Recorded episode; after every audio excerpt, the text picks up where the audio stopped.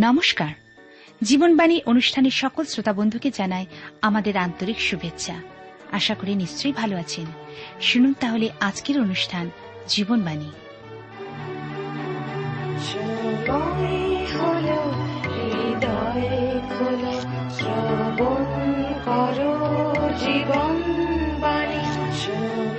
আমাদের জীবনে মনোনয়ন করতে হবে আমরা ঈশ্বরের দিকে দৃষ্টিপাত করব না জগতের দিকে? আমাদের সমস্ত অন্তঃকরণ মন প্রাণ দিয়ে ঈশ্বর প্রভুকে ও প্রতিবাসীকে ভালোবাসব না নিজের ইচ্ছা অনুসারে চলব? ঈশ্বরের উপর নির্ভর, জীবনের পথ জ্ঞাত করবে। কিন্তু নিজের ইচ্ছা শক্তি ও জগতের উপর নির্ভর হচ্ছে ক্ষণস্থায়ী এবং আনন্দজনক পথের নির্দেশ দেবে। আর এ বিষয়ে জানতে হলে আপনাকে অবশ্যই শুনতে হবে আজকের জীবনবাণীর আলোচনা। প্রিয় শ্রোতা বন্ধু, প্রভু যীশু খ্রিস্টের মধুর নামে আপনাকে জানাই আমার আন্তরিক প্রীতি, শুভেচ্ছা ও ভালোবাসা এবং জীবনবাণী অনুষ্ঠানে সাদর অভ্যর্থনা। জীবনবাণী অনুষ্ঠানের ধারাবাহিক আলোচনায় আমি আপনাদের কাছে বাইবেলের পুরাতন নিয়মে দ্বিতীয় রাজাবলী পুস্তক থেকে আলোচনা করছি। আজকের আমরা দ্বিতীয় রাজাবলী পুস্তকের চারের অধ্যায় থেকে আলোচনা শুরু করব। এখানে আমরা ইলিশায় কৃত নানা অলৌকিক কার্য দেখব, বিশেষ করে বিধবার অফুরন্ত তেলের ভাণ্ডার।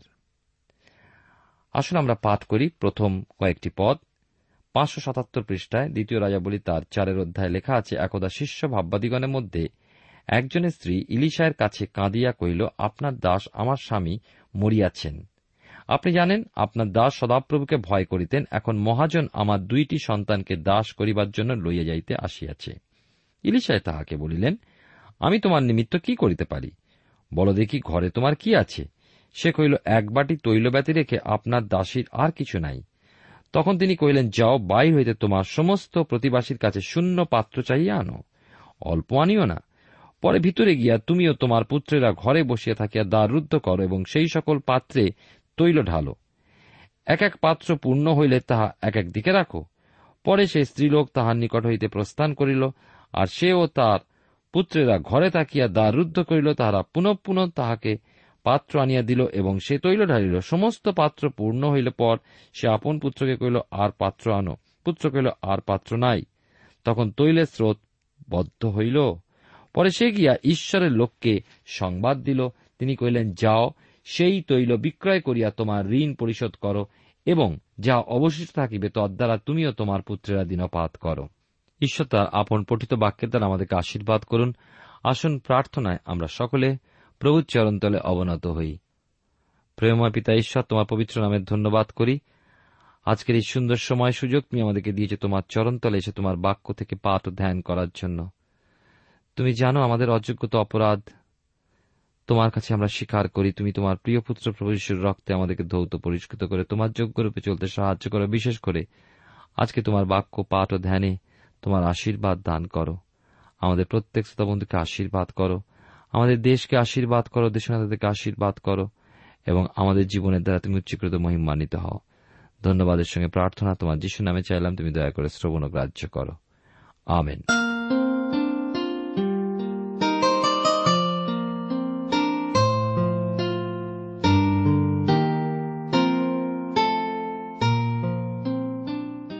প্রিয় শ্রোতা বন্ধু, আপনি জীবনবাণীর অনুষ্ঠান শুনছেন। এই অনুষ্ঠানে আমি আপনাদের কাছে বাইবেলের পুরাতন নিয়মে দ্বিতীয় রাজাবলী তার চারের অধ্যায়, প্রথম কয়েকটি পদ পাঠ করেছি।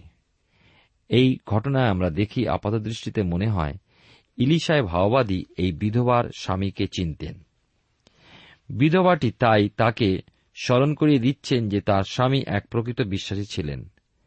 মৃত্যুর সময় তিনি যে ধার ধারতেন, তা আদায় করতে আদায়কারীরা এসেছেন। আর যদি তিনি ব্যক্তিগত সম্পত্তি জামিন হিসাবে না রাখতে পারেন, তবে তার নিজের আত্মীয়রা এবং তার গৃহের আশ্রিতেরা তার জামিন হবে। সুতরাং আইনগত দিক দিয়েই আমরা দেখি এখানে আদায়কারীরা সেই বিধবার সন্তানদের নিয়ে যেতে পারবেন এর মূল্য হিসাবে। ইলিশায় এই ছোট্ট পরিবারটিকে রক্ষা করার তাগিদ অনুভব করলেন। মসির নিয়মে লেখা আছে, পিতৃবিন ও বিধবাদের যত্ন নেবার কথা। তিন থেকে পাঁচ পদে পাই, সুতরাং তাদের বাড়িতে এখন দেখতে পেলাম সেই ঘটনা আশ্চর্য কাজের মধ্যে তেলের কুয়ো। ছয়, সাত পদে আমরা দেখতে পাই, চারের অধ্যায়, ছয় এবং সাত পদে, যে এই অলৌকিক কাজটি নিশ্চিতভাবে এলিয়ের সময়কার বিধবার সেই তৈলের ভাঁড়ের চেয়েও মহৎ অলৌকিক কাজ, যা এলিও ভাওবাদী করেছিলেন সারিফাতে। এবারে আমরা দেখব সুনেমের মহান স্ত্রীলোকের জন্য এক সন্তান। সুনেমের দয়ামায়াপূর্ণ এই মহিলাটি এগিয়ে এসে প্রায় এলিয়ের সাহায্য প্রার্থনা করতেন, যখনই এলিওকে সেই শহরের পথে দেখা যেত। দ্বিতীয় রাজা বলি তার চারের অধ্যায় নয় দশ পদে দেখুন। আট পদ থেকে পাঠ শুরু করি, একদিন ইলিশায় সুনেমে যান, তথায় এক ধনবতী মহিলা ছিলেন। তিনি আগ্রহ সহকারে তাহাকে ভোজনে নিমন্ত্রণ করিলেন, পরে যতবার তিনি ওই পদ দিয়া যাইতেন, ততবার আহার করণার্থে সেই স্থানে যাইতেন। আর সেই মহিলা আপন স্বামীকে কহিলেন, দেখো, আমি বুঝিতে পারিয়াছি, এই যে ব্যক্তি আমাদের নিকট দিয়া যখন তখন যাতায়াত করে, ইনি ঈশ্বরের একজন পবিত্র লোক। বিনয় করি, আইসো, আমরা প্রাচীরের উপরে একটি ক্ষুদ্র কুঠুরি নির্মাণ করি এবং তাহার মধ্যে তাহার নিমিত্ত একখানি খাট, একখানি মেজ, একখানি আসন, একখানি পিলসুজ রাখি। তিনি আমাদের এখানে আসিলে সেই স্থানে থাকিবেন। আমরা দেখি এই অংশে যে তখন থেকেই অনেক বিশ্বাসী ঘরেই ভাওবাদীদের জন্য ঘর রয়েছে। জায়গায় জায়গায় ভ্রমণের সময় যখন আমি বাইবেলে বিভিন্ন কনফারেন্স করি, তখন আমি এই ধরনের বহু ভাওবাদীদের জন্য নির্মিত কুঠুরিতে থেকেছি। আমরা দেখি যে এই দেশের বিভিন্ন জায়গায় এরকম বহু অপূর্ব বাড়ির সঙ্গে আমার পরিচয় হয়েছে, যাদের বাড়িতে মিশনারিরা বা কার্যকারীরা বা প্রচারকেরা আশ্রয় পান এবং বাড়ির অন্য আর অন্য যারা তাদের মতন ঘরোয়াভাবে থাকতে যেন পারেন। ঈশ্বরের লোকেদের কাছে এর প্রয়োজনীয়তা কতখানি তা আপনি হয়তো ভাবতে পারবেন না। ইলিশায়ও তার জন্য রাখা সেই ঘরটিতে বেশ সন্তুষ্ট হন আর একদিন তিনি ভেবেই ফেললেন যে সেই করুণাময়ী মহিলাটিকে পুরস্কৃত করতে হবে আর তাই গেহসি তার দাসের ডাক পড়ল। লক্ষ্য করুন, একদিন ইলিশায় সেখানে আসিলেন আর সেই কুঠরিতে প্রবেশ করিয়া শয়ন করিলেন। পরে তিনি আপন চাকর গেহসিকে কহিলেন, তুমি ওই সুনিমিয়াকে ডাকো, তাহাতে সে, তাহাকে ডাকলে সেই স্ত্রীলোকটি তাহার সম্মুখে দাঁড়াইলেন। তখন ইলিশায় গেহসিকে কহিলেন, উহাকে বলো, দেখুন, আমাদের নিমিত্ত আপনি সকল চিন্তা করিলেন, এখন আপনার নিমিত্ত কি করিতে হইবে? রাজার কিংবা সেনাপতির নিকটে আপনার কি কোনো নিবেদন আছে? তিনি উত্তর করিলেন, আমি আপন লোকদের মধ্যে বাস করিতেছি। পরে ইলিশায় কহিলেন, তবে উহার জন্য কি করিতে হইবে? গেহসী কহিল, নিশ্চয়ই উহার পুত্র নাই, স্বামীও বৃদ্ধ। ইলিশায় কহিলেন, উহাকে ডাকো। পরে তাহাকে ডাকিলে তিনি দ্বারে দাঁড়াইলেন। তখন ইলিশায় কহিলেন, এই ঋতুতেই, এই সময় পুনরায় উপস্থিত হইলে আপনি পুত্র করে করিবেন। কিন্তু তিনি কহিলেন, না, হে প্রভু, হে ঈশ্বরের লোক, আপনার দাসীকে মিথ্যা কথা কহিবেন না। পরে ইলিশায়ের বাক্যানুসারে সেই স্ত্রী গর্ভধারণ করিয়া সেই সময় পুনরায় উপস্থিত হইলে পুত্র প্রসব করিলেন। কিছু বছর পরে যখন তার সন্তান বেশ বড় হয়ে উঠেছে, সেই সময় তার মৃত্যুও হল। এর পরের ঘটনায় আমরা পাই। ইলিশায় এবার এলিয়ের পন্থায় সেই ছেলেটিকে জীবন দিলেন। যে বিষয়ে আমরা প্রথম রাজা বলি সতেরোর অধ্যায় পেয়েছিলাম। অর্থাৎ মৃত ছেলের সঙ্গে তার দেহের সংস্পর্শে মৃতদেহে প্রাণের প্রবেশ ঘটল। এর মাধ্যমে আমরা এও বলতে পারি যে যখন আমরা পাপে মৃত, তখন খ্রিস্টের সাথে আমাদের সংস্পর্শ হলে আমরা আবার জীবন ফিরে পাই। তাতেই রয়েছে জীবন, তিনিই জীবন। আমি আগে ঘটনাটা পাঠ করি, আঠেরো পদ থেকে লেখা আছে, বালকটি বড় হইলে পর সে একদিন ছেদকদের কাছে আপন পিতার নিকটে গেল। পরে সে পিতাকে কহিল, আমার মাথা আমার মাথা। তখন পিতা চাকরকে কহিলেন, তুমি ইয়াকে তুলিয়া এর মাথার কাছে লইয়া যাও। পরে সে তাহাকে তুলিয়া মাথার কাছে আনিলে বালকটি মধ্যাহ্নকাল পর্যন্ত তাহার ক্রয়ে বসিয়া থাকিল, পরে মরিয়া গেল। তখন মাথা উপরে গিয়া ঈশ্বরের লোকের খাটে তাহাকে শয়ন করালেন, পরে দ্বার রুদ্ধ করিয়া বাহিরে আসিলেন। আর আপন স্বামীকে ডাকিয়া বলিলেন, বিনয় করি, তুমি চাকরদের একজনকে ও একটি গর্ধপি আমার কাছে পাঠাইয়া দাও। আমি ঈশ্বরের লোকের কাছে তাড়াতাড়ি গিয়া ফিরিয়া আসিব। তিনি কহিলেন, অদ্য, তাহার নিকটে কেন যাইবে? অদ্য অমাবস্যাও নয়, বিশ্রামবারও নয়। নারী কহিলেন, মঙ্গল হইবে। আর তিনি গর্ধপি সাজাইয়া আপন চাকরকে কহিলেন, গর্দপি চালাইয়া চলো, আজ্ঞা না পাইলে আমার গতি শিথিল করিও না। পরে তিনি কর্মিল পর্বতে ঈশ্বরের লোকের নিকটে চলিলেন। তখন ঈশ্বরের লোক তাহাকে দূর হইতে দেখিয়া আপন চাকর গেহসিকে কহিলেন, দেখো, ওই সেই শুনে মিয়া। একবার দৌড়িয়া গিয়া উহার সহিত সাক্ষাৎ করার জিজ্ঞাসা করো, আপনার মঙ্গল, আপনার স্বামীর মঙ্গল, বালকটির মঙ্গল? তিনি উত্তর করিলেন, মঙ্গল। পরে পর্বতে ঈশ্বরের লোকের কাছে উপস্থিত হইয়া তিনি তাহার চরণ ধরিলেন, তাহাতে গেহসী তাহাকে ঠেলিয়া দিবার জন্য নিকট আসিল। কিন্তু ঈশ্বরের লোক কহিলেন, উহাকে থাকিতে দাও, উহার প্রাণ শোকাকুল হইয়াছে, আর সদাপ্রভু আমার হইতে তাহা গোপন করিয়াছেন, আমাকে জানান নাই। তখন শ্রীলোকটি কহিলেন, আমার প্রভুর কাছে আমি কি পুত্র চাইয়াছিলাম আমাকে প্রতারণা করিবেন না, এ কথা কি বলি নাই?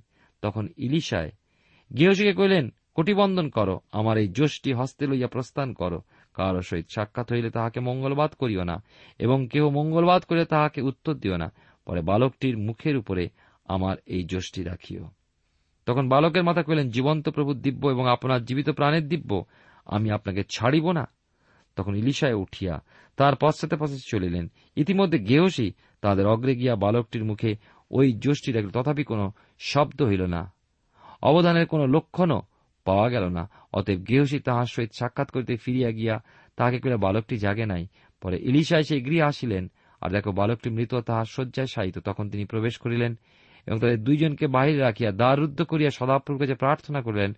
আর খাটে উঠিয়া বালকটির উপরে শয়ন করিলেন। তিনি তার মুখের উপরে আপন মুখ, চক্ষুর উপরে চক্ষু ও করতলের উপরে করতল দিয়া তাহার উপরে আপনি লম্বমান হইলেন। তাহাতে বালকটির গাত্র উত্তাপযুক্ত হইতে লাগিল। পরে তিনি ফিরিয়া আসিয়া গৃহমধ্যে একবার এদিক, একবার ওদিক করিলেন, আবার উঠিয়া তাহার উপরে লম্বমান হইলেন, তাহাতে বালকটি সাতবার হাঁচিল, বালকটি চক্ষু মেলিল।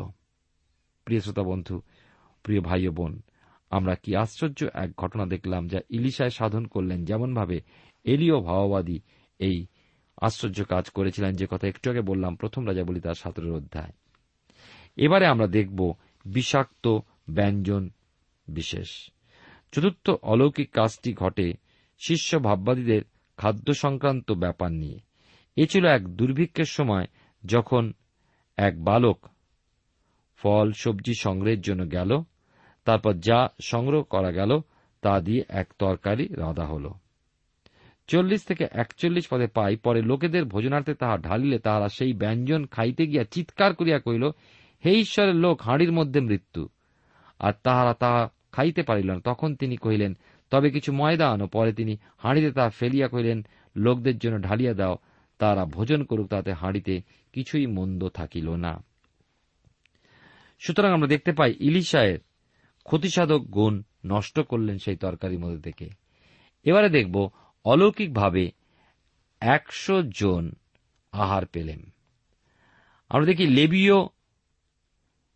যাজক বলে রাজা জার্বিয়াম কর্তৃক বিতাড়িত হওয়ার পর শিষ্য ভাওবাদের কাছে এক ব্যক্তি তার প্রথম নিয়ে এলেন, কারণ তিনি মসির নিয়ম সকল বিশ্বস্তভাবে পালন করতে চেষ্টা করতেন। কিন্তু সেই পরিমাণ এতই কম ছিল যে নৈশ ভোজে একশো জন ভাওবাদীকে নিমন্ত্রণ জানিয়ে ভিত্তটি অসুবিধায় পড়ল। চারের অধ্যায় দেখুন তেতাল্লিশ চুয়াল্লিশ পদে। তখন তাহার পরিচারক কহিল, আমি কি একশত লোককে ইহা পরিবেশন করিব? কিন্তু তিনি কহিলেন, ইহা লোকদিকে দাও তারা ভোজন করুক কেন সদাপ্রভু এই কথা কয়েন। তারা ভোজন করিবে ও উদ্বৃত্ত রাখিবে, অতএব সে তাহাদের সম্মুখে তা স্থাপন করিল, আর সদাপ্রভুর বাক্যানুসারে তারা ভোজন করিল আর উদ্বৃত্ত রাখিল। এই ঘটনা আমাদের প্রভু যিশুর আয়োজিত চার হাজার ও পাঁচ হাজার লোককে খাবার ঘটনা স্মরণ করিয়ে দেয়। যা সম্ভব হয়েছিল কেবলমাত্র কিছু মাছ ও রুটি দিয়ে। আজও প্রভু যীশু আমাদের জীবনে আশ্চর্য কাজ করতে পারেন যদি আমরা আমাদের সমস্ত সমস্যা এবং আমাদের যা আছে তা তাঁর হাতে সমর্পণ করি। তিনি তা ব্যবহার করেন এবং অনেকের জীবনে আশীর্বাদের কারণ হয়। এইবারে আমরা আসব পাঁচের অধ্যায়, যেখানে আমরা কুষ্টি নামানের আরোগ্য লাভ বিষয় আমরা পাই। পাঁচশো আশি পৃষ্ঠায়। আমরা দেখি যে পাঁচের অধ্যায়টিতে ইলিশায় জীবনের সবচাইতে গুরুত্বপূর্ণ ঘটনা রয়েছে। আমার মনে হয়, প্রভুর এই ধরনের গুণসম্পন্ন ব্যক্তিদের ব্যবহার করতে চান। এই অংশটি পাঠ করলে আপনি সে বিষয় দেখতে পাবেন। এক পদে লেখা রয়েছে, অরাম রাজের সেনাপতি নামান আপন প্রভুর সাক্ষাতে মহান ও সম্মানিত লোক ছিলেন, কেননা তাহারই দ্বারা সদাপ্রভু অরামকে বিজয়ী করিয়াছিলেন আর তিনি বলবান বীর কিন্তু কুষ্ঠরোগী ছিলেন।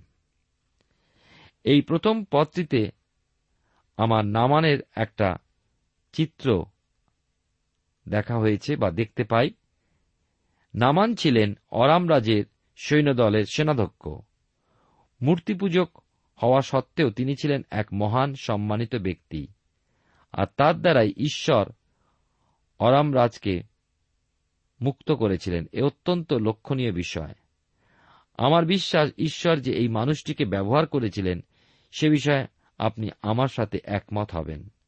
আপনি দেখবেন ঈশ্বর সেই সব লোকদেরকে পৃথিবীতে ব্যবহার করেন যারা খ্রিস্ট ধর্মাবলম্বী নন। এটা শুনতে হয়তো আপনার অদ্ভুত লাগছে, কিন্তু ঈশ্বরের বাক্য অধ্যয়ন করলে আপনি জানবেন যে রাজা নবখত নিৎসর কোরস এবং মহান আলেকজান্ডারের মতন ব্যক্তির উল্লেখ পাবেন। আর এখানে আমরা নামানের উল্লেখ দেখি, যাকে ঈশ্বর ব্যবহার করেছিলেন। আমরা শুনি যে নামান একজন সাহসী বীর ছিলেন। তার সম্বন্ধে ব্যক্ত বিষয়গুলোর স্বর্গের দরবারে মূল্যবান। ঈশ্বরের কাছে এসব অবজ্ঞান নয়। এই বিধর্মী ব্যক্তি ঈশ্বর কর্তৃক ব্যবহৃত হন। তার দ্বারা ঈশ্বর অরাম মুক্তি সাধন করেন। নামানের সম্বন্ধে এত কিছু ভালো শুনলেও শেষে কিন্তু লেখা আছে, কিন্তু তিনি একজন কুষ্ঠরোগী ছিলেন। আজকে পৃথিবীতে খ্রিস্ট বিশ্বাসী নন, এমন অনেকেই আছেন যাদের সম্বন্ধে প্রশংসায় পঞ্চমুখ হতে হয়।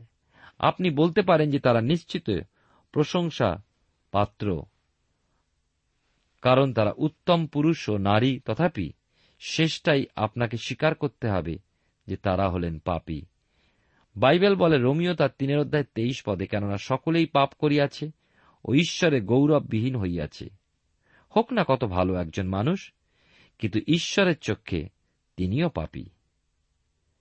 আমরা দেখি যে পরজাতিদের সমাজে সেই সময় কুষ্ঠরোগীদের স্থান ছিল। যদিও সমসময় ইসরা জাতিকে ঈশ্বর এই নিয়ম দিয়েছিলেন যেন কুষ্ঠরোগীদের আলাদা রাখা হয়। আর যার ফলে এই সংক্রামক ব্যাধিটি সমাজে ছড়িয়ে না পড়ে। আজও কুষ্ঠরোগীদের আলাদা করে কুষ্ঠপল্লীতে রাখা হয়। ঈশ্বর শতাধিক বৎসর পূর্বেই কিন্তু এর প্রয়োজনীয়তা অনুভব করে তার পুস্তকে তা লিপিবদ্ধ করে রেখেছেন। যখন কোন বিজাতীয় এর প্রয়োজনীয়তা সম্বন্ধে ভাবতেও পারেননি, এটা ভাববার বিষয় যে সভ্য না হওয়া পর্যন্ত আমরা এই বিষয়ে কোনো চিন্তাই করিনি। বাইবেল শাস্ত্রে কুষ্ঠকে এক ধরনের পাপ বলা হয়েছে। এর একটা কারণ ছিল এর দুরারোগ্যতার জন্য।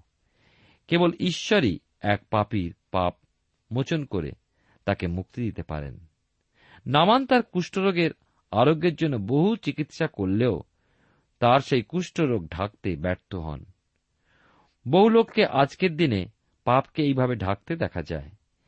কিন্তু তাদের প্রয়োজন পাপ না ঢেকে তা ধোবার এবং কেবল প্রভু যীশু খ্রিস্টই তা করতে পারেন, কারণ তিনি আমাদের জন্য তার বহুমূল্য প্রায়শ্চিতজনক রক্ত ক্রুশের উপরে দান করেছেন।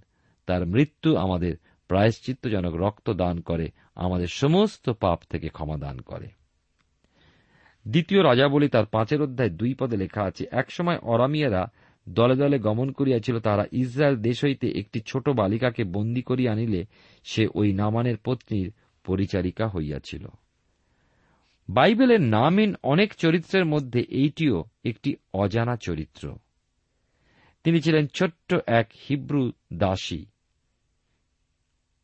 এই ছোট্ট কন্যাটি হলেন এক মহান ব্যক্তি কিন্তু। আমার কাছে তিনি রানী ইস্টের অথবা মোয়াবিয়া কন্যা রুথ বৎসেবা বা সারার মতোই সমান বা মহান। এই ছোট্ট বালিকাটি নামানের স্ত্রীর পরিচারিকা ছিলেন। দ্বিতীয় রাজা বলি তার পাঁচের অধ্যায় তিন পদে লেখা আছে, সে আপন কর্তৃকে কইল আহা, সমরিয়ায় যে ভাওবাদী আছেন, তাহার সহিত যদি আমার প্রভু সাক্ষাৎ হইত, তবে তিনি তাহাকে কুষ্ঠ হইতে উদ্ধার করিতেন। এই হিব্রু পরিচারিকাটির আজ্ঞা করার কোনো অধিকার ছিল না, কিন্তু একদিন সে দীর্ঘ নিঃশ্বাস ফেলে বলেছিল, হায়, যদি আমার প্রভু সমরিয়ায় সেই ভাববাদীর দেখা পেতেন। আর তাহলে তিনি তাকে তার কুষ্ঠ রোগ থেকে আরোগ্য করতেন। সুতরাং এখান থেকে বেশ বোঝা যায় যে ইলিশায়ের খ্যাতি বেশ ছড়িয়ে পড়েছিল। আর এই কন্যাটি যা বললেন তা নামানের স্ত্রী কান থেকে শেষে রাজার কানে এসে পৌঁছাল। চার পদে দেখুন কি লেখা আছে। পরে নামান গিয়ে আপন প্রভুকে কহিলেন ইসরায়েল দেশ হইতে আনিতা সেই বালিকা এই কথা কইতেছে। রাজা শুনে খুশি হলেন এই ভেবে যে নামানের মতো মূল্যবান লোকের জন্য কিছু করা যাবে আর তাই সঙ্গে সঙ্গেই তিনি তাকে পত্র সহকারে ইসরায়েলের রাজার কাছে পাঠানোর এবং মূল্যবান উপঢৌকন সাথে নিতে বললেন না। দেখুন, এখানে লেখা আছে, চার পদে পরে নামান গিয়ে আপন প্রভুকে কইলেন ইসরায়েল দেশ হইতে আনিতা সেই বালিকা। এই কথা কইতেছে অরামরাজ কইলেন তুমি যাও। সেখানে যাও। আমি ইসরায়েল রাজার কাছে পত্র পাঠাই। তখন তিনি আপনার সঙ্গে দশ তালন্ত রৌপ্য, ছয় সহস্র স্বর্ণমুদ্রা ও দশ জোড়া বস্ত্র লইয়া প্রস্থান করিলেন। ছয় পদে লেখা আছে তিনি ইসরায়েলের রাজার কাছে পত্র লইয়া গেলেন। পত্রে এই কথা লিখিত ছিল এই পত্র যখন আপনার নিকটে পৌঁছিবে, তখন দেখুন, আমি আপন দাস নামানকে আপনার কাছে প্রেরণ করিলাম। আপনি তাহাকে কুষ্ঠ হইতে উদ্ধার করিবেন। আমরা দেখি যে অরাম রাজার এই চিঠি ইসরায়েল রাজাকে বেশ চিন্তায় ফেলে দিয়েছিল। এই পত্র পাঠ করে ইসরায়েল রাজা আপন বস্ত্র ছিঁড়িয়া কহিলেন, মরিবার ও বাঁচাইবার ঈশ্বর কি আমি? যে এই ব্যক্তি একজন মনুষ্যকে কুষ্ঠ হইতে উদ্ধার করণার্থে আমার কাছে পাঠাইতেছে? বিনয় করি, তোমরা বিবেচনা আকার দেখো কিন্তু সে আমার বিরুদ্ধে সূত্র অন্বেষণ করিতেছে। আমরা দেখি তিনি বাধ্য হলেন বলতে এই কথায়, আমি ঈশ্বর নই। আমি সুস্থ করার কে? সুতরাং ভুল লোকের কাছে খবর পৌঁছিয়েছে।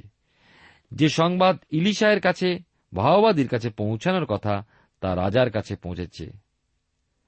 আমার সর্বদা মনে হয়, যে যদি কেউ দাবি করে যে তার মধ্যে আরোগ্য দানের ক্ষমতা আছে, তবে সে নিন্দুক।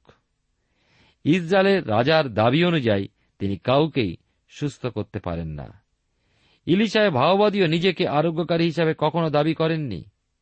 কিন্তু তিনি এক মহান চিকিৎসকের সংস্পর্শে ছিলেন। ইসরায়েলের রাজা কিন্তু শেষমেশ এই সিদ্ধান্তে এসে পৌঁছালেন যে অরাম রাজা তাঁর সঙ্গে ঝগড়া বাজাতে চাইছেন, নতুবা কেন তিনি তার সেনাদলের অধ্যক্ষকে তার কাছে পাঠাবেন এই অসম্ভব আবেদন নিয়ে? আমরা দেখি, বিশেষ করে তার পরের অংশে লেখা আছে এখানে, পরে ইসরায়েলের রাজা আপন বস্ত্র ছিঁড়িয়াছেন ইয়া শুনিয়া ঈশ্বরের লোক ইলিশায় রাজার কাছে এই কথা বলিয়া পাঠালেন, আপনি কেন বস্ত্র ছিঁড়িলেন? সে ব্যক্তি আমার কাছে আইসুক, তাহাতে জানিতে পারিবে যে ইসরায়েলের মধ্যে একজন ভাওবাদী আছে। অতএব নামান আপন অশ্বগণের রথ সমীয়ের সহিত আসিলে ইলিশায় গৃহদ্বারে উপস্থিত হইলেন। তখন ইলিশায় তাহার কাছে একজন দূত পাঠাইয়া কহিলেন, আপনি গিয়া সাতবার জর্দনে স্নান করুন, আপনার নতুন মাংস হইবে ও আপনি সূচি হইবেন। আমরা দেখতে পাই এখানে যে পরিবর্তে ইলিশায় তাকে জর্দন নদীতে গিয়ে সাতবার চান করতে বললেন। এই ব্যাপারটায় গর্বিত সেনাপতি নামান আঘাত পেলেন। ইলিশায় আসলে এই ভদ্রলোকটিকে অভ্যর্থনা করতে তার নিজের দরজা পর্যন্ত আসেননি। আপনি হয়তো ভাবতে পারেন যে এই সেনাধ্যক্ষটিকে অভ্যর্থনা জানাতে ইলিশায় এগিয়ে আসবেন, কিন্তু পরিবর্তে তিনি তার বৃত্ত বা চাকর গেহসীকে পাঠালেন যেন জর্দন নদীতে স্নান করার কথা জানাতে পারে সে। আপনার কি মনে হয় এই পরামর্শ নামানের কাছে গ্রহণযোগ্য হবে? এগারো পদে দেখুন, তখন নামান ক্রুদ্ধ হইয়া চলিয়া গেলেন আর কহিলেন, দেখো, আমি ভাবিয়াছিলাম তিনি অবশ্য বাহির হইয়া আমার নিকটে আসিবেন এবং দাঁড়াইয়া আপনি যে সদাপ্রভুর নামে ডাকিবেন আর কুষ্ঠস্থানের উপরে হাত দোলাইয়া কুষ্টিকে উদ্ধার করিবেন। আমরা দেখতে পাই, নামান গর্বিত মানুষ ছিলেন বলে আঘাত পেলেন, কারণ এই ধরনের ব্যবহার নিশ্চয়ই কেউ পূর্বে তার সাথে করেননি। ঈশ্বর কিন্তু কেবল তার কুষ্ঠ রোগী সারিয়ে ফেলতে চান না, তিনি আরও চান তার গর্বিত মনকে সুস্থ করতে। ঈশ্বর যখন কাউকে পরিত্রাণ দান করেন বা পাপ থেকে মুক্ত করেন, তখন তিনি চান, তাতে যা বাধা দেয় তাও দূর করতে। গর্বিত নয়ন হল এমন একটি জিনিস যা ঈশ্বর ঘৃণা করেন। প্রিয় শ্রোতা বন্ধু, প্রিয় ভাই বোন, ঈশ্বর প্রেম। এই বিষয় নিয়ে আমরা অনেক কিছুই শুনে থাকি, কিন্তু ঈশ্বর ঘৃণাও করে থাকেন। ঘৃণা না করলে ভালোবাসা যায় না। মন্দ যা, তা ঘৃণা না করলে যা ভালো, তাকে আপনি ভালোবাসতে পারবেন না।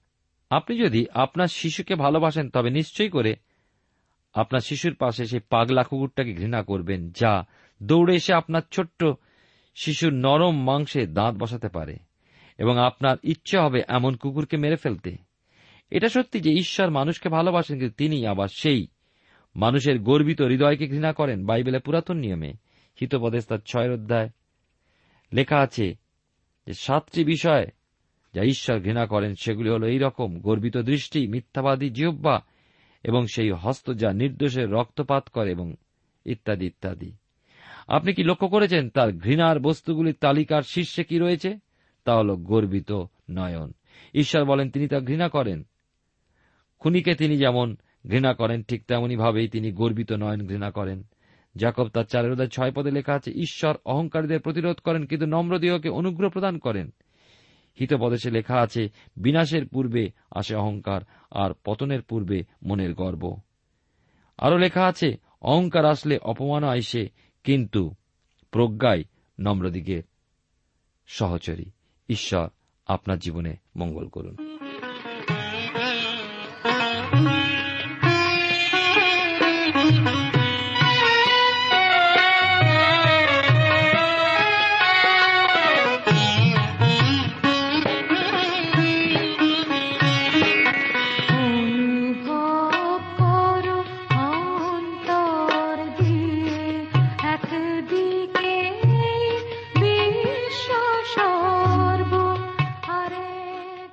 প্রিয় শ্রোতা বন্ধু, এতক্ষণ শুনলেন বাইবেল থেকে জীবনবাণীর আজকের আলোচনা। আমাদের অনুষ্ঠান কেমন লাগল? যদি এই বিষয়ে আপনি আরও কিছু জানতে চান এবং আপনার যদি বাইবেল না থাকে, তাহলে বাইবেল ছাড়া এই অনুষ্ঠান আপনি কেমনভাবে বুঝতে পারছেন, আমাদের ঠিকানায় শীঘ্রই লিখে জানান। আমরা খুব খুশি হব যদি আপনি চিঠির সাহায্যে বা ফোনে এস এম এস এ অথবা ইমেলের সাহায্যে আমাদের সাথে যোগাযোগ করেন। আমাদের ঠিকানা হল Jibanbani T WR India, post box number এক ছয় নয় দুই পাঁচ, কলকাতা, সাত লক্ষ চৌত্রিশ। আবার বলছি, Jibanbani T WR India, post box number এক ছয় নয় দুই পাঁচ, কলকাতা, সাত শূন্য শূন্য শূন্য তিন চার। আমাদের ইমেলের ঠিকানা হল Bengali TTV at radio eight eight two dot com আবার বলছি Bengali TTV at radio eight eight two dot com আমাদের phone number two four three eight double zero four five two four three eight double zero four five এবং আমাদের mobile নাম্বারটা লিখে নিন nine four double three four nine seven two three five আবার বলছি nine four double three four nine seven two three five আজকের সময় এখানেই শেষ। বিদায় নিচ্ছি। নমস্কার। সহজ